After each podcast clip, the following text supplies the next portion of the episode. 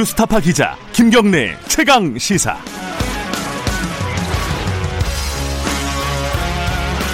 김경래 최강 시사 2부 시작하겠습니다. 아까 잠깐 예고를 해드린 대로 더불어민주당 당권 경쟁에 마지막에 뛰어든 박주민 최고위원 어, 인터뷰를 좀 하려고 합니다. 원래는 이제 이낙연, 김부겸 양자구도였고 어, 여기서 굳어지는 것 같았어요. 근데 막판에 마지막 날 40대 박주민 의원이 도전을 선언을 했습니다. 오늘 직접 모셨습니다. 안녕하세요. 예, 안녕하십니까. 이뭐 여러 번 얘기를 하신 것 같은데 또 청취자분들 처음 들으신 분도 있을 것 같고 예. 어 막판까지 고심하고 결국은 당권에 도전하겠다라고 선언한 계기 뭐라고 네. 뭐라고 봐야 될까?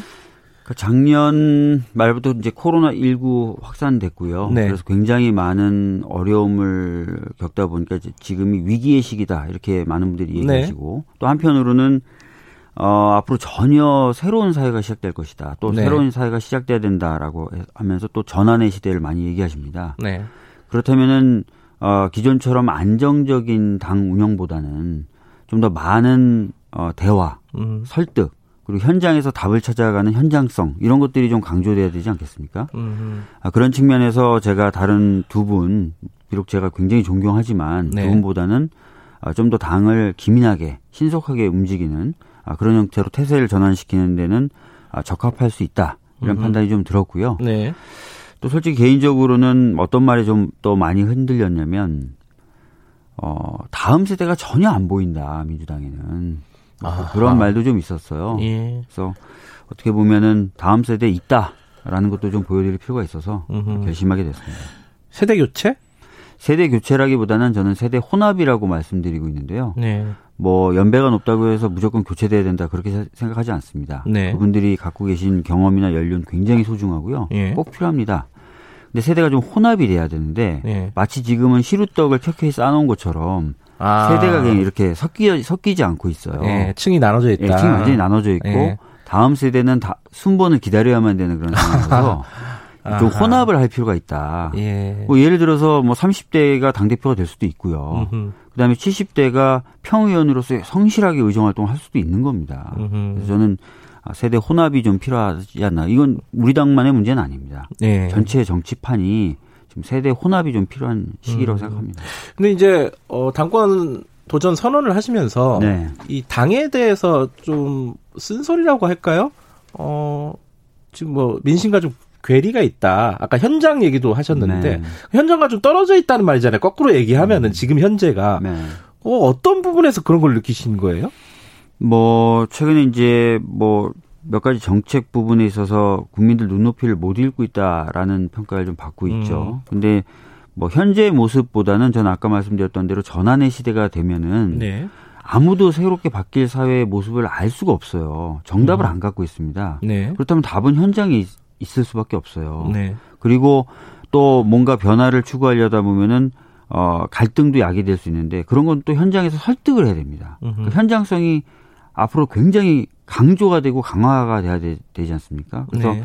기존에 있는 현재 있는 어떤 이런 문제 이런 부분도 지적한 부분이 있지만 그보다는 앞으로 봤을 때 좀더 어, 현장성이 강조되고 교감하고 소통하고 또 민감한 모습 보여주고 이런 것들이 많이 필요하다라는 취지로 좀 말씀을 드렸습니다. 네. 어 그런 부분을 다른 두 분들보다는 박주민이 더 잘할 것이다 이렇게 판단했다는 거죠. 네, 이미 뭐 두 분은 안정적 당운형 뭐 이런 얘기들을 많이 하셨거든요. 음. 본인들이 나온 이유에 대해서. 네. 근데 그런 안정성이 과연 지금 이런 위기의 시대 어떻게 보면은 어 전환의 시대 이런데 맞느냐. 네. 어 그거보다도 좀 더 치열하게 고민하고 국민들 옆에 있고 하는 것이 더 필요하지 않느냐는 생각 가지고 있습니다. 네. 어 여러 가지 이제 정치 공학적인 해석들도 나올 수밖에 없잖아요. 네. 어, 뭐당 네. 대표에 출마하신다니까. 네.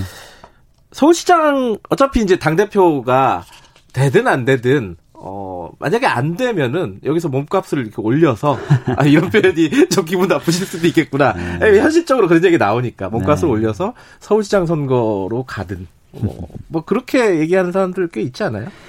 사실 이제 고민을 하는 과정에서요. 네. 제가 당내 당연히 중진 의원님들께 상의도 드리고 네. 의논도 하죠. 경험도 네. 많으시니까. 근데 그분들 대부분 말리 말리셨던 이유가 뭐냐면 이미 굉장히 이제 걸출한 두 분이 출마를 선언했고 네. 준비를 오랫동안 한 상황에서 네가 뒤늦게 뛰어들면 네가 그나마 갖고 있는 정치적 자산은 다 까먹을 거다. 아 그래요? 예, 수년간 너는 난쟁이로 지내야 될 수밖에 없다. 아. 차라리 지금 안 나가고 다른 경로로 차근차근 스텝을 밟아가는 게 너의 정치적 자산을 키우는데 도움이 될 것이다라는 음. 조언을 많이 해주셨어요. 그렇군요. 예, 뭐 문자든 뭐 전화든 그런 것들이 네. 많이 들어왔고요.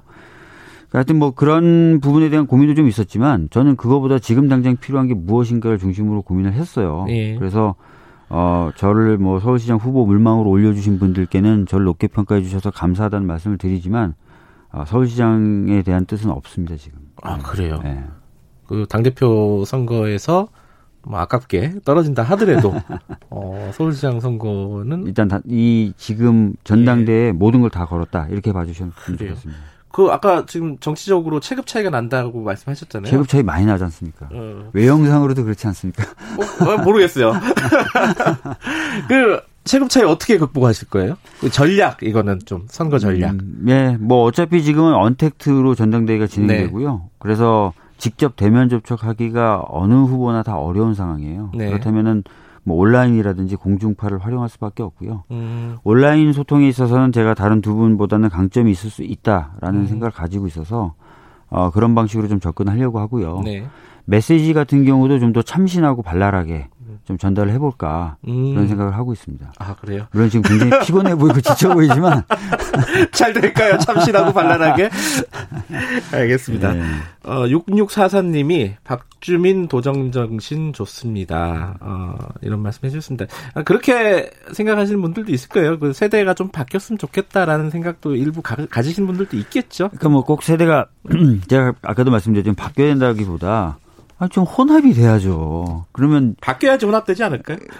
어떻게 보면 몇몇은 좀 치고 올라가야 이제 물이 음. 마치 대류하듯이, 네. 공기가 대류하듯이 섞이겠죠. 네.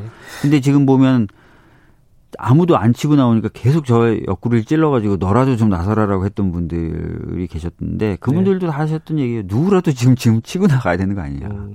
자, 현안들 좀 여쭤볼게요. 예. 일단 하나가 야, 야당과의 관계인데 네. 지금 뭐 야당과의 협조가 제대로 협치라고 할까요? 이게 제대로 안 된다는 건 뭐 객관적인 사실인 것 같고 네. 누구의 잘못이든 간에. 네. 근데 그 얘기를 했어요. 저희 어 프로그램에 나오는 출연하는 윤태곤 실장이라고 정치평론가가 계시잖아요. 어, 박주민 의원의 그 당권 도전 메시지를 보면은 야당에 대한 메시지가 아니라 시민 단체나 국민에 대한 메시지다. 그러면은 야당하고 협치보다는 어, 국민들, 시민 단체 이쪽과 어, 저기 동기화를 시켜서 좀 독주하는 형태로 가는 수도 있는 거 아니냐 음. 이런 취지의 분석이 좀 있었거든요. 음. 이거 어떻게 생각하세요? 제가 그래서 이제 음. 출마 선언문에 담지 못했던 내용을 기자 백브로에서도 말씀을 드렸는데 네. 그 야당과의 협치는 당연히 필요하죠. 네. 그, 그래서 이제 어 야당에 대해서도 어 정치라는 게 상대방을 꺾어야만 되는 격투기가 아니라 국민들이 보고 채점하고 그 네. 채점 결과에 따라 평가받는 경기다라는 것을 좀 인식해 줬으면 좋겠고 네. 앞으로 그런 식으로 정치를 좀 하자고 제안을 하겠다라고 말씀드렸어요. 네. 야당도 지금 일을 하겠다고 했고 음. 국민들에게 높은 점수를 받고 싶어하는 상황이지 않습니까? 네. 그런 식으로 저는 야당과의 관계를 재조정할 마음이 있고요. 네. 그동안 제가 그럼 야당하고 어떤 협치의 경험이나 이런 게 없느냐 그렇지 음. 않습니다. 어제도 저는 주호영 원내대표를 만났고 음. 그 세월호 가족분들과의 비공개 간담회 제가 주선해서 만났었고 김관영 잠수사법을 통과시키기 위해서도 제가 주호영 원내대표를 두번 음. 찾아갔었습니다. 네. 그리고 그 전에도 필요하면은 뭐 최고위원에 불과하거나 또는 최고위원이 뭐 임에, 임에도 불구하고 뭐 야당의 원내 수석이라든지 또는 뭐 당 당대표라 어, 원내 대표라든지 계속 찾아가서 얘기를 했었어요. 네. 그리고 사회적 참사법 통과시킬 때도 야당 의원실도 빼놓고 빼놓지 않고 돌아다니면서 참 마시고 설득하고 했었고요. 네. 법관 탄핵 추진할 때도 마찬가지였고요. 그러니까 그런 작업이 오히려 저한테는 당연하고 편한 거예요. 음. 근데 아마 다른 의원님들 경우에는 어 야당 원내대표 찾아간다고 어, 이상하다라고 생각하실 수도 있어요. 약간 지금 그렇게 경직된 분위기거든요. 저는 지금까지 그렇게 활동해 오진 않았습니다. 네. 야당하고 협치 얘기 나오니까 당장 요거부터 좀 하나 짚고 넘어가고 싶은데 공수처 지금 네. 출범해야 되잖아요. 네. 법으로, 법으로 따지면은. 네. 근데 추천위원회 구성도 못 하고 있지 않습니까? 맞습니다. 그래서 법이라도 고쳐가지고 하겠다라는 게 지도부의 생각이에요. 지금 민주당에서 나오는 얘기는 거기에 동의하십니까? 일단은 저는 뭐 설득을 좀 더 해볼 필요는 있다고 생각해요. 음. 근데 정 안 되면 네. 최후의 네. 수단으로 법 개정까지 생각해야죠. 음흠. 왜냐하면 이미 법이 시행됐는데 그 시행을 막고 있는 형국인 거거든요. 지금은.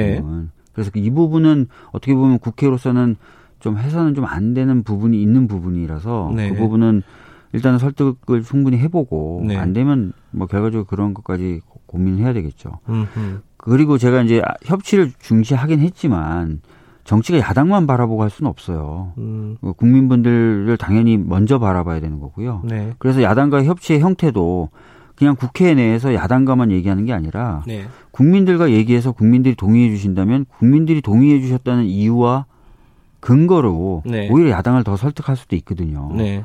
그런 방식의 협치도 또 저는 가능하다고 봅니다. 음. 공수처 문제도 사실 그렇게 풀 수도 있어요. 네. 뭐 설득을 할 수 있을 때까지는 아, 배가 고프시구나. 네, 소리가 들어갔을까봐. 들어왔습니다. 아 그래요? 큰일이네. 아, 배고프 어, 뭐 아침을 안 드셨는가 보죠. 예. 그, 그, 그러면 공수처 야당 설득을 언제까지 하겠다? 뭐 이런 마지노선? 마지노선까지는 없, 없지만 예.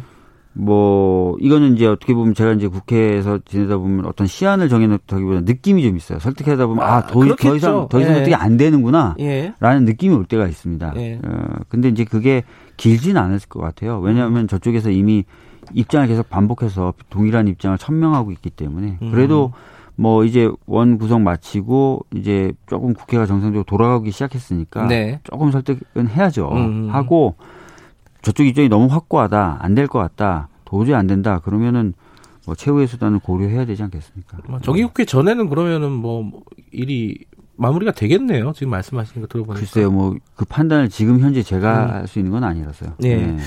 그리고 또 하나 요즘 가장 뭐 핫한 부분 중에 하나가 행정수도 이전 문제. 네. 이건 뭐 김태년 원내대표가 꺼냈고요. 네. 뭐, 뭐 당에서 굉장히 적극적으로 여러분들이 발언을 하십니다. 네. 박지원 의원도 뭐 당연히 다, 아, 당론에는 찬성을 하실 것 같고. 예. 근데 이거 풀어가기가 되게 만만치가 않아요. 개헌 문제도 얽혀 있고요. 음. 이거 어떻게 풀어가야 된다고 보세요? 이게 방법론인데 이거는. 지금 개헌을 이야기하시는 분들은 네. 2004년도 당시 헌재가 이 행정수도 이전 관련돼서 위헌이다라고 판결한 걸 근거로 얘기하시는 음. 거예요. 네. 그런데 그 당시에 위헌이다라고 판단했을 때 근거가 네. 현행의 성문헌법이 아니었습니다. 네. 다 기억하시겠지만 관습헌법이라는 걸 근거로 위헌을 얘기한 거예요. 네. 그래서 저는 굳이 개헌 필요가 있느냐라는 생각이 들고요. 네. 헌재의 경우에도 시대적 상황이라든지 사회적 인식이 변하면 다른 결정을 내립니다. 동일한 사안에 대해서도. 뭐 예를 들어 간통죄. 음흠. 계속 네네. 간통죄의 존재가 합헌이라 그랬다가 네. 제 기억으로 한 여덟 차례만인가 위헌이다라고 입장이 바뀐 거죠. 네. 그렇기 때문에 상황이 바뀌었기 바, 바뀐 부분을 고려한다면 헌재가 동일하게 이걸 위헌이다라고 할까? 음흠. 그렇지 않다는 거죠. 왜냐하면 그 이후에 그 수도권에 대한 집중 과밀에 의한 문제는 더 심각하게 발생하고 있는 상황이거든요. 네. 그리고 더 이상 이 과밀 문제, 집중 문제를 어떻게 그대로 놔둡니까? 아시다시피 서울만 서울이 과밀되면서 서울에서 문제 발생하고 동시에 지방은 공동화가 되고 있잖아요. 네. 이 생태계라는 게 먹이사슬의 최상위층이 살아남으려면 그 밑에가 굉장히 다양하고 튼튼하게 버텨줘야 되는데 지금은 마치 이제 서울이 상위 포식자가 됐는데 밑이 지금 없어져가는 그래서 으흠. 결국 서울도 못 버티게 될, 될 수도 있는 그런 상황으로 지금 가고 있는 거거든요. 네. 네. 뭐 당장 뭐 야당 쪽에서는 기본적으로는 반대하는데 네. 뭐 국회 분원 정도는 만들 수 있지 않겠느냐. 그런 것부터 차근차근 진행해 가는 방법이 있을 거고 음. 아니면은 이제 크게 이제 법이나 이런 것들을 만들어서 음. 진행하는 방법이 있을 거고 그건 어떤 어떤 방법론이 더 맞다고 생각하세요? 지금 상황에서? 음, 저는 이제 이왕 그 이 논의가 이제 시작된 만큼 네. 좀더 어, 체계적인 고민을 통해서 좀 더 많은 쪽이 내려가는 게 좀 필요하다고 좀 생각을 음. 합니다. 음. 어, 저는 그래서 심지어 어떤 얘기까지 했냐면 지방에 한 10개 거점 대학이 있는데요. 이 거점 대학에 매년 한 2.4조에서 3조 정도 투자를 해서 네. 굉장히 교육 수준을 높인, 높이고 이 대학들을 네트워크로 묶어 가지고 그냥 가칭 뭐 한국 대학 이렇게 불러도 좋고요. 네. 그래서 어느 대학을 가든 동일한 수준의 높은 교육을 받고 그 다음에 어느 대학을 졸업하더라도 동일한 어, 자격이 음. 인정되죠. 그렇게 교육 인프라도 좀 아예 지방으로 좀 이전하고 공공기관 지방 이전된 것하고 좀 묶어가지고 취업이라든지 이런 부분에 음. 있어서도 좀 혜택을 주고 이런 식으로 해서 이런 것까지 좀 나가야 좀 제대로 된 분산이 이루어질 거라고 봅니다. 지금 말씀하신 건 서울대 폐지론하고 맥이 같은 거 아니에요? 서울대 폐지론, 네. 뭐 서울대 폐지론 같은 경우는 약간 결이 다른데요. 네. 포함해서 고민해 볼 수도 있죠. 고민해 볼수 네. 있다. 어, 시간이 많지 않아서 그냥 현안들 하나씩 좀 여쭤보겠습니다. 서울 부산시장 보궐선거 네. 어, 본인은 안 나가신다는 지금 상황에서는 네. 예, 그렇게 얘기하셨는데 어, 후보 내니 많이 뭐 말들이 많았습니다. 이제 박주민 의원도 오거돈 시장 문제 있었을 때 후보 안 된다, 아, 내면 안 된다. 신중하게 검토할 예, 그렇게 얘기했는데 지금은 좀 입장이 바뀌신 건 맞죠? 예, 뭐 많은 분들이 뭐 저한테 손바닥 뒤집듯이 뒤집냐, 뭐 이렇게 비판하실 수도 있지만 뭐 그건 다 제가 감내하고요. 예. 근데 이제 부산시장만 보궐선거를 할 경우하고 네. 서울시장까지 포함해서 보궐선거를 할 경우 이 보궐선거 자체에 저는 의미가 좀 달라졌다고 봅니다. 정치적 네. 상황도 많이 달라졌고요. 그래서 좀 다른 고민이 필요하다는 말씀을 드리는 거고 또 당원 당규를 지킴으로써 책임지는 모습을 보여드리는 것하고 네. 그 거의 2천만에 가까운 유권자에게 선택의 기회를 드리고 그 선택을 받음으로써 책임지는 모습을 보여드리는 것하고 뭐가 더 공당으로서 적합한가도 고민해 봐야 되기 때문에 네. 지금 당장 무조건 된다 안 된다라고 하기보다는 차기 지도부가 꾸려지면 이 차기 지도부가 뭐 당원의 의사와 국민의 네. 의사를 물어서 결정하는 것이 맞다라고 생각합니다. 음. 그러면 그 사실 무용지물이잖아요. 그 당원 그 규정 자체가 음. 그 바꿔야 되는 거 아니에요? 뭐 차기 지도부가 고민 끝에 뭐 이번 한 번만 예외를 인정할지 아니면 음. 당원 단계를 바뀔지도 차기 지도부가 좀그 여러 의견을 들어서 고심 끝에 결정을 해야 될 문제라고 생각하고요. 네. 한 말씀만 좀 더 보태면 네. 마치 후보를 내는 게 저희 당에는 무조건 유리하, 유리하다. 그래서 음. 유리한 데를 쫓아간다라고 자꾸 생각하시는데 그렇지 않을 수도 있어요. 음. 뭐 차기 지도부가 8월이나 9월에 결정을 했어요. 후보를 내는 네. 걸로.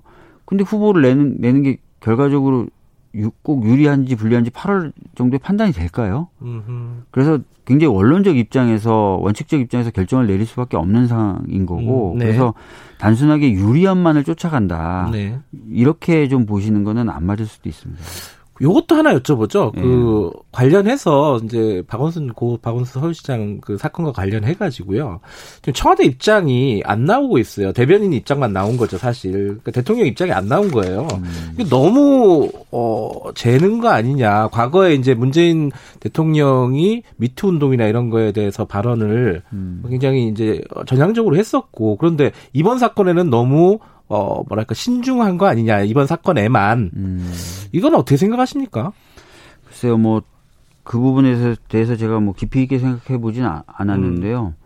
뭐 적절한 시기에 입장 표명이 있을 수 있지 않을까 이렇게 생각하는데요. 아, 그래요? 네, 네. 음, 아, 지금 시간이 많이 흘렀는데 아직도 입장이 안 나왔다는 게좀 네. 의아스러운 부분이 좀 네. 있어가지고요. 그것도 하나 여쭤보죠.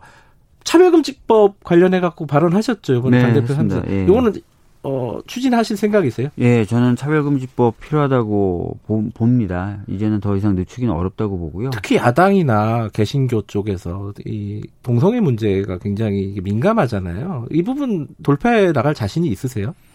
음, 그래서 좀 더 많은 설득이 필요한 부분 중에 하나예요, 이것도. 네. 그러니까 필요하다면 그래서 당이 어, 여러 경로를 통해서 국민들을 만나고 설득하는 작업을 해야 되겠죠. 음흠. 또 국회 내에 갇혀 가지고 야당만 바라보면서 이 문제를 풀려 그러면 또 안 풀릴 수도 있습니다. 음흠. 예.